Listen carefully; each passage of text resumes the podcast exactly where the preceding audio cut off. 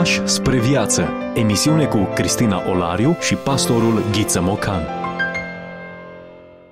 Bine v-am regăsit și astăzi, dragi ascultători, la o nouă întâlnire. Bun revenit, îi spunem și pastorului Ghiță Mocan, prezent în studio alături de noi. Mă bucur să ne reîntâlnim. Ne reîntâlnim și astăzi în preajma unui uh, clasic, a unui nume care ne vorbește foarte mult despre formare, mentorare și despre ce înseamnă de fapt ucenicia. Grigorie Taumaturgul este autorul uh, textului pe care îl vom folosi astăzi și sper să ne fie tuturor de folos acest, uh, această scriere. Eu zic că ne va fi de folos nu numai textul, ci și elemente biografice din viața lui Grigorie Taumaturgul. Pentru că acest uh, mare personaj din istoria creștinismului, care s-a născut undeva în jurul anului 213, s-a stins în anul uh, sau aproximativ în anul 275, anii nu sunt, datele nu sunt precise, deci ne aflăm în secolul III, acest Grigorie Taumaturgul s-a născut într-o familie bogată, aristocrată, dar păgână. Prin urmare, nu a avut o copilărie creștină, nu a fost dus la biserică. Părinții lui nu mergeau la biserică, dar aveau mari posibilități și, bineînțeles, pretenții.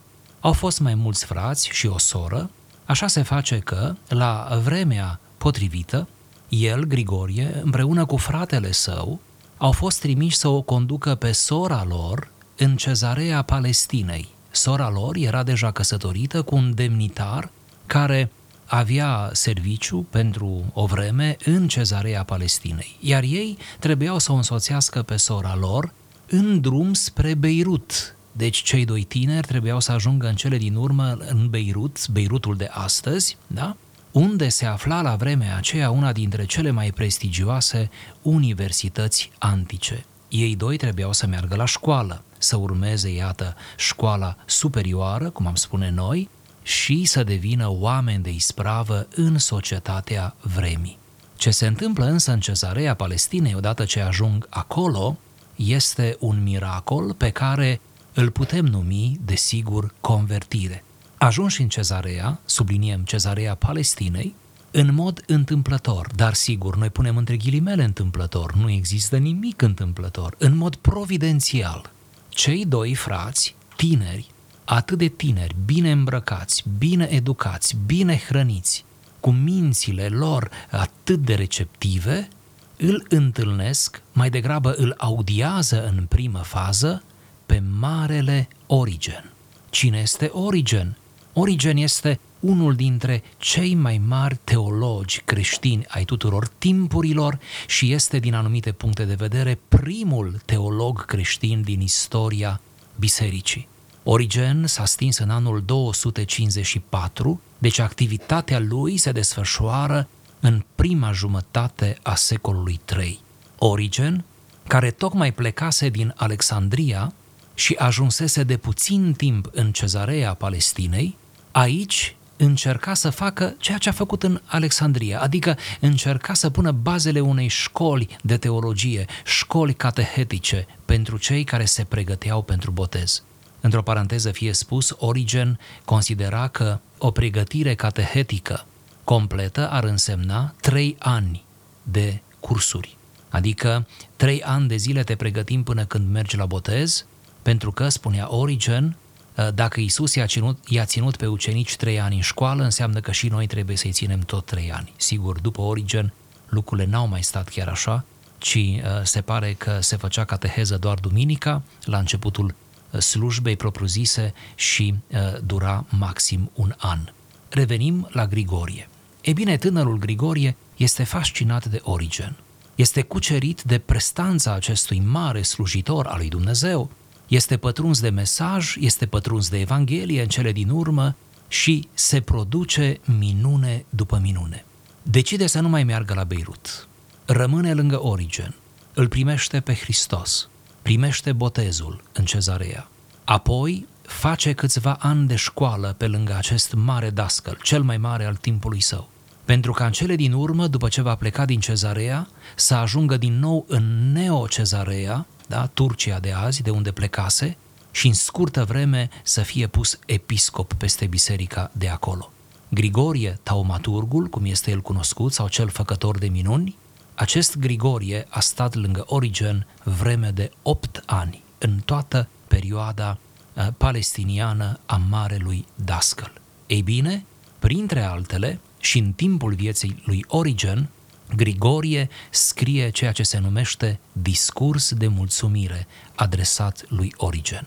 În timpul vieții, astfel încât și Origen să-l poată citi și să se poată bucura de investiția pe care a făcut-o în acest ucenic atât de brav, atât de demn, atât de spiritual. Discurs de mulțumire adresat lui Origen este deja în limba română de 2 ani și trebuie să ne bucurăm așadar și să salutăm prezența acestei cărți, acestei scrieri în limba română. E bine să ne oprim din când în când, să descoperim sensuri noi, lecturi adânci și să ne lăsăm inspirați.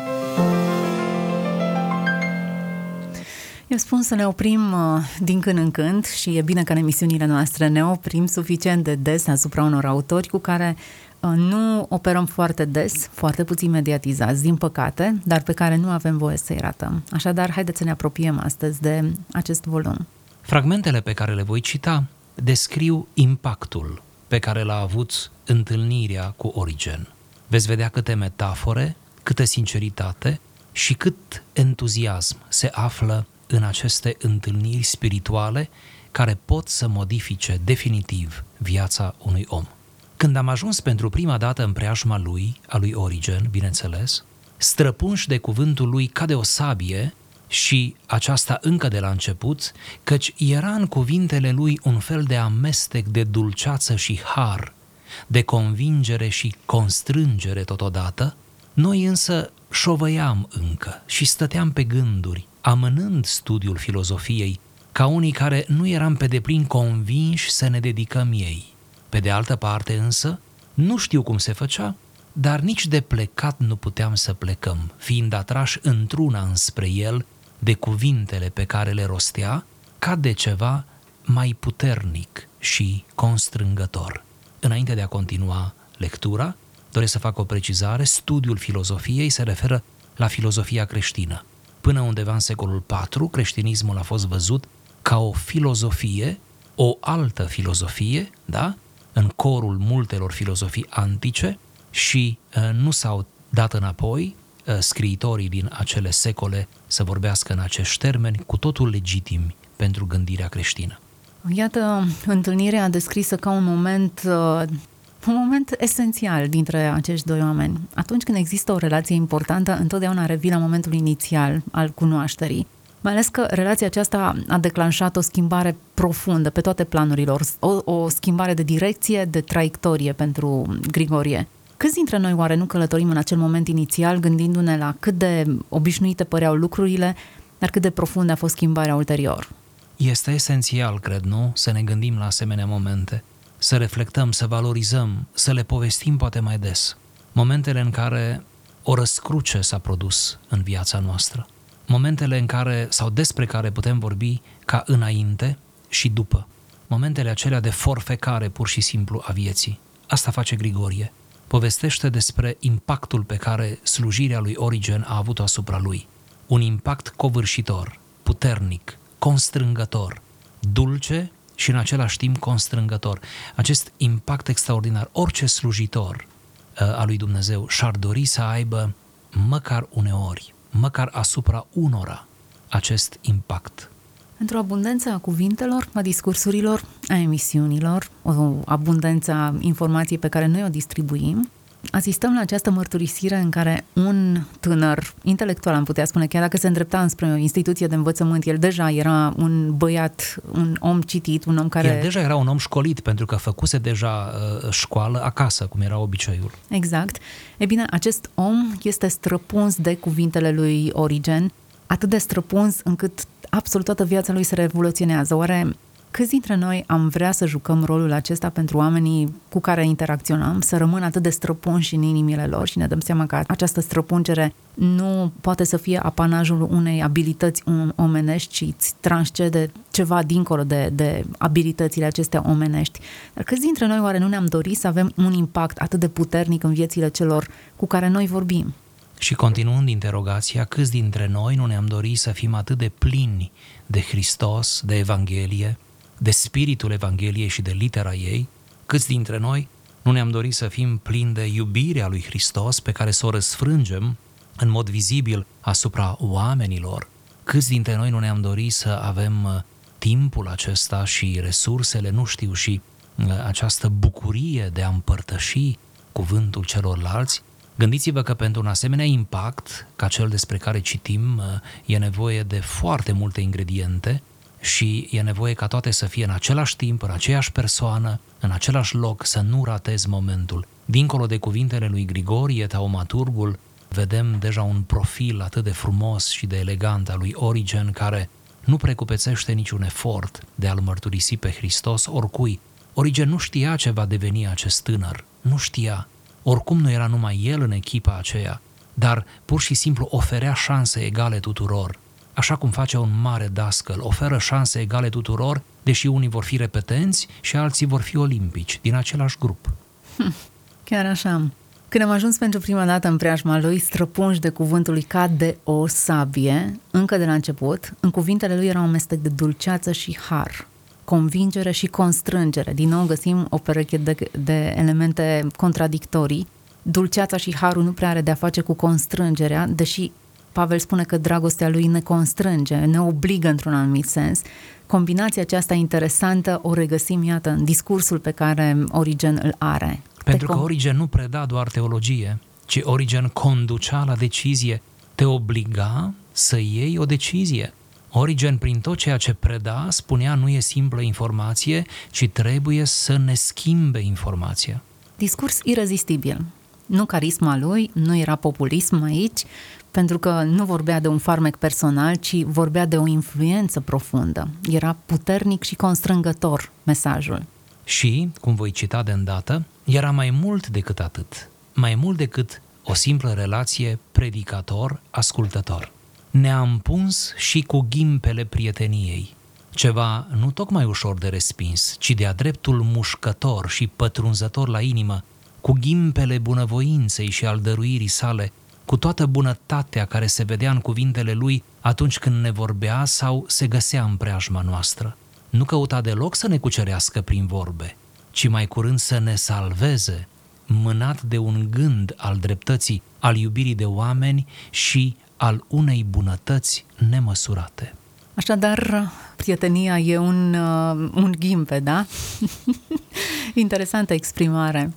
Ne-am pus cu ghimpele prieteniei, care nu e ușor de respins. Da, prietenia este un ghimpe.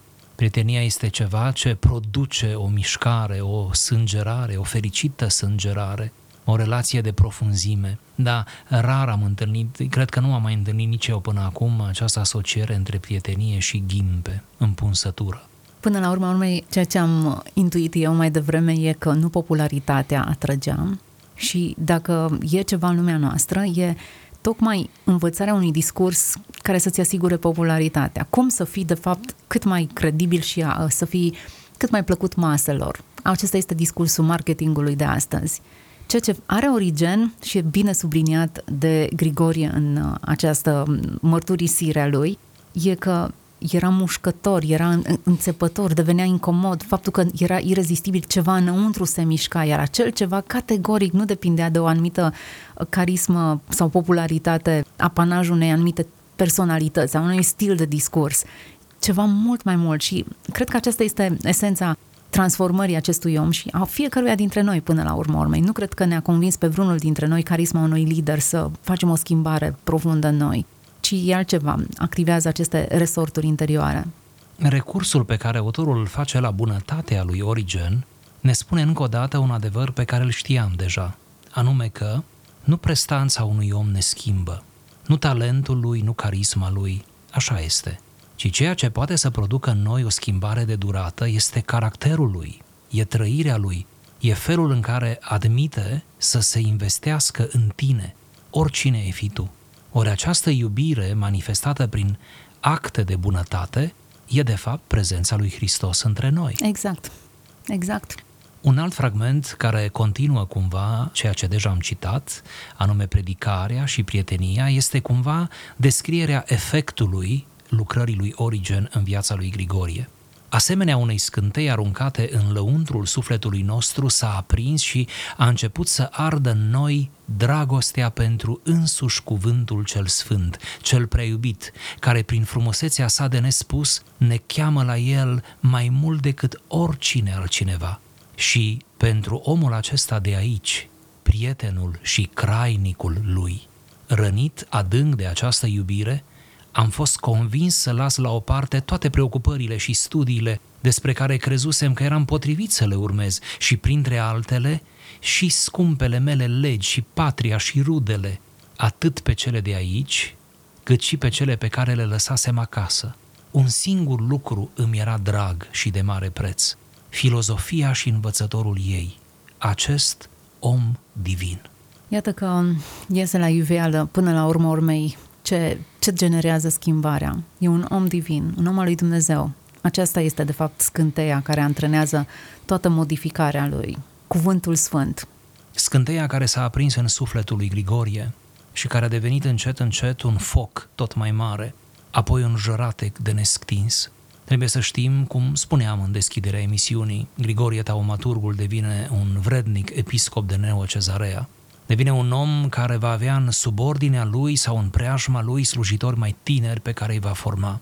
Iar cei opt ani de ucenicie pe lângă Origen au fost pentru ei, pentru el, opt ani de prietenie aleasă, opt ani de spiritualitate înaltă, opt ani de pregătire teologică dintre cele mai, eh, mai serioase și elocvente. Au fost pur și simplu două facultăți, trei facultăți, au fost pur și simplu uh, toate gradele nu universitare posibile la vremea aceea. A fost pentru el totul, pentru că a mizat, nu? Ce vocație, ce chemare, ce seriozitate. A mizat totul pe Hristos și pe slujirea lui Hristos. Pentru El, pentru Hristos, spune, am lăsat legile mele, pentru că a vrut să studieze dreptul. Am lăsat cariera mea deoparte mi-am lăsat neamurile de aici și de acasă, de aici însemnând sora lui, cumnatul lui, da?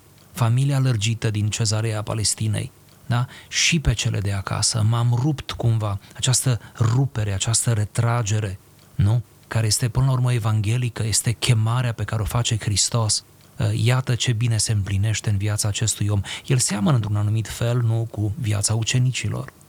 Hmm rănit adânc de această iubire, frumoasă expresie, am fost convins să las la o parte toate preocupările.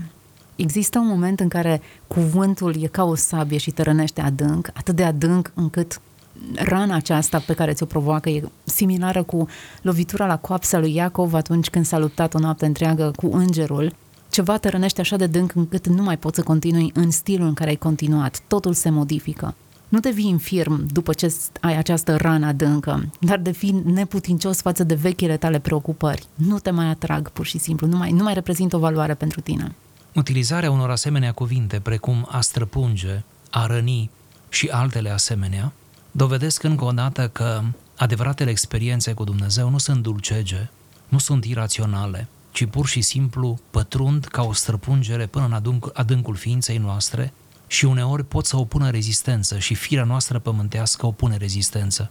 De altfel, cine va citi întregul discurs, noi nu facem aici decât să oferim câteva fragmente, va vedea că a fost o bătălie serioasă în sufletul lui Grigorie. Să rămână sau să plece, să se boteze sau să nu se boteze, să devină un slujitor sau să devină un jurist. Și atunci, această bătălie este uh, pur și simplu descrisă în termeni corecți, în termeni de rană, străpungere, sânge, uh, descumpănire și toate aceste, uh, tot acest noian de termeni nu face decât să descrie autenticitatea unei trăiri. Prin urmare, să nu ne ferim de acești termeni, ci din potrivă să ne bucurăm de ei pentru că toți în dimensiunea noastră individuală, în bătăliile noastre spirituale, sângerăm și ne vindecăm și iar sângerăm și tot așa. Și tocmai această sângerare și vindecare e procesul prin care noi creștem. Acesta este procesul prin care și Grigorie a trecut. Total smuls din, de pe axa pe care el mergea atunci, total strămutat și pur și simplu uh, dezrădăcinat din pământul în care era, țară, rude, absolut totul, mutat într-un alt pământ nou și inconfortabil cu ideea de nou, care ți-o aduce întotdeauna strămutarea aceasta de pe un teren pe celălalt, dar în același timp totul, tot procesul era irezistibil în sine. Da, nu negăm liberul arbitru, ar fi putut să spună nu și să nege vocea aceasta, scânteia aceasta, să o stingă, să o oprească. Însă toată era atât de frumoasă, așa cum spune, dragostea, frumusețea nespus de mare la care ne cheamă. Cuvintele acestea sunt atât de puternice și arată în ce măsură dragostea poate deveni la un moment dat irezistibilă și o forță de atracție atât de puternică pe care o, o poate genera, încât prioritățile se schimbă și absolut totul capătă o altă valoare. Și ultimul citat pe care doresc să-l oferim ascultătorilor îl descrie pe Origen ca marele grădinar, care grădinărește sufletul lui Grigorie și a celorlalți ucenici. Ne-a luat în grija sa, împresurându-ne cu meșteșugul lui de grădinar, observând cu grijă nu doar ceea ce este vizibil pentru toți și iese la suprafață, ci săpând mai adânc și punând la încercare ceea ce se găsea în străfundul sufletului nostru, întrebând, discodind și ascultând răspunsurile noastre. Și după ce vedea că în noi se află ceva care putea fi folositor, util și în stare să rodească, săpa, răscolea, uda și urnea din loc totul, punând la lucru toată priceperea și grija de care era în stare, zidindu-ne astfel sufletește reteza și înlătura cu argumentele și constrângerile lui spinii și pălămida, toate felurile de ierburi și buruienile neroditoare pe care sufletul nostru năpădit le hrănea și le dădea la ivială din belșug, ca unul care era lipsit de rânduială și nechipzuit. S-a prins de noi și, uneori, într-o manieră asemănătoare cu cea socratică, ne tulbura cu vorbele lui. Când vedea că ne împotrivim cel mai mult, asemenea unor cai îndărătnici care sar în afara drumului și fug la nimereală oriunde văd, totul până când, printr-o anumită formă de convingere și constrângere, ca și cum ar fi pus un frâu cuvintelor din gura noastră, ne-a făcut să stăm liniștiți înaintea lui. La început, când ne expunea raționamentele lui, le simțeam ca pe o povară, ca pe ceva dureros, ca unii care nu eram încă obișnuiți, nici pregătiți să dăm ascultare rațiunii, dar în felul acesta ne purifica. Iată cum din nou apare termenul acesta durere. Ne rănea dragostea lui, prietenia avea un ghimpe. Modul în care lucrurile acestea puneau presiune asupra lui, o presiune pozitivă, mereu și mereu subliniază lucrul acesta, punea o presiune asupra lui arată care este de fapt procesul în care crești, mai ales când ești pe o linie greșită și trebuie să fii smulți dintr-un obicei greșit, dintr-o rutină nesănătoasă, dintr-o relație toxică. E durere să te desprinzi de contextul respectiv, dar doar în felul acesta te purifici. Avem așadar o pedagogie dureroasă. Avem aici un grădinar care nu se dă înapoi în a curăța toate buruienile, în a plivi recolta, în a fi atent la dezvoltarea plantei, la resurse și la toate celelalte. Avem așadar un origen exigent, un mare dascăl. Un dascăl care înțelege că nu e simplu să educi pe cineva care vine din afară, dintr-o altă lume, păgână, și care încă nu are deprinderile. Și iată, cuvintele acestui mare dascăl sunt pur și simplu niște unelte și toate măsurile pe care el le ia sunt niște unelte de purificare. Observați, vă rog, aici cum uh, pedagogia lui Origen este mai mult decât transmitere de informație. Ea este formativă, este ceea ce ne-am dorit noi și astăzi să fie școala, nu? Să fie formativă. Ni se spune de dimineață până seara că școala nu trebuie să fie informativă, ci trebuie să fie formativă. În ce măsură ea mai este formativă, sigur, e o întrebare deschisă. Dar cel puțin aici, în cazul pe care noi îl citim, avem de a face cu formarea unui caracter, avem de a face cu, cu uh, formarea unor deprinderi, avem de a face cu debarasarea de tot ceea ce era neconform, neproductiv, ideile care nu te ajută, raționamentele care te încurcă, practicile, elementele de caracter care sunt reprobabile și tot ceea ce este greșit da? și neproductiv, cum spuneam, pentru că nu neapărat trebuie să fie greșit, cât neproductiv, toate, toate scoase afară. în felul acesta descris anterior, El ne purifica, ne purifica nu numai mințile, ci și sufletele. Învățăm aici cum se face ucenicie. Uneori atât de mult timp menajăm pe oamenii cu care lucrăm, poate în contextul societății noastre în care toată educația trebuie făcută cu mânoși, nu negăm faptul că există metode și există o știință a pedagogiei și că a evoluat și că am învățat multe tehnici și practici prin care putem să predăm lucrurile cât mai explicit și mai ușor de înțeles uh, ucenicilor, discipolilor, elevilor noștri. Dar în cazul acesta învățăm de fapt care este modul în care un, un bun dascăl își asumă procesul acesta. Nu neapărat vreau să mă fac plăcut elevilor sau ucenicilor mei, cât de mult vreau să smulg pălămida și obiceiurile nesănătoase, care, proces care poate deveni dureros, așa este. Un proces care, sigur, sugerează o anumită tensiune. Sesizăm această tensiune. O subliniază autorul Grigorie Taumaturgul spunând, într-o manieră socratică uneori ne tulbura cu vorbele lui. Când vedea că ne împotrivim cel mai mult asemenea unor cai îndărătnici și nu se lăsa până nu ne punea frâul cuvintelor, frâul bunului comportament. Prin urmare, Origen accepta această tensiune, încă, încă din potrivă o stimula această tensiune, o tensiune a ideilor, nu? A afectelor, a argumentelor, a gândirii, deci pur și simplu trebuia să fie acolo. Ne imaginăm că la întâlnirile cu Origen nimeni nu putea să fie cu gândul în altă parte. Pur și simplu te atrăgea, te provoca ca să intri și chiar dacă uneori spuneai lucruri nesăbuite, chiar dacă uneori aveai o atitudine nepotrivită, nicio problemă, nicio problemă, școala însemna pentru Origen o, un atelier în care tocmai de aceea suntem aici ca să învățăm, ca să ne șlefuim. Nu mă îndoiesc că din această școală Grigorie Taumaturgul și alții au ieșit și foarte buni um, polemiști și au învățat aici nu numai informație, nu numai conținut creștin, au învățat cum se formulează acel conținut, care sunt nivelele de discuții pe care să le ai cu oameni de diferite tagme, de diferite, din diferite sfere sociale și că nu cu oricine poți vorbi orice și nu oricând și nu oricât și așa mai departe. Și toată această dozare, toată această înțelepciune a, a cunoașterii uh, mi se pare că s-a dobândit într-o asemenea întâlnire. Să nu uităm, Origen uh, era, trăia într-o perioadă în care încă era martiraj. Stăm de vorbă despre părinții bisericii. Ca informația să ajungă până la noi, a fost nevoie să pornească bine într-un context în care atunci se formau învățăturile creștine, nu aveam o dogmă așezată așa cum o avem noi astăzi, în care putem atât de ușor să confruntăm orice erezie ca un fel de standard deja stabilit în raport cu care tu poți să compari orice teorie nou venită. Prin urmare, era nevoie de fermitatea aceasta în învățătură, de puterea aceasta în cuvinte. Mă gândesc cum arătau învățătorii lui Origen. Totul se învârte în jurul persoanei Domnului Isus Hristos, marele învățător care și-a format discipoli, care au fost la rândul lor învățătorii acestor prim părinți ai bisericii. Ceva din discursul lui Hristos se regăsește aici și îmi place să cred că ceva din discursul lui străbate peste secole la vorbitorii de astăzi. Așa este, ne aflăm într-o perioadă de persecuție când scrierile erau puține și aproape imposibile și atunci garanția unei bune transmitere a învățăturii de la o generație la alta era oamenii, era memoria lor, trăirea lor. Prin urmare, a te imprima cu tot ceea ce ești tu ca învățător creștin în ucenicul tău, însemna cam singura cale de a transmite învățătura mai departe.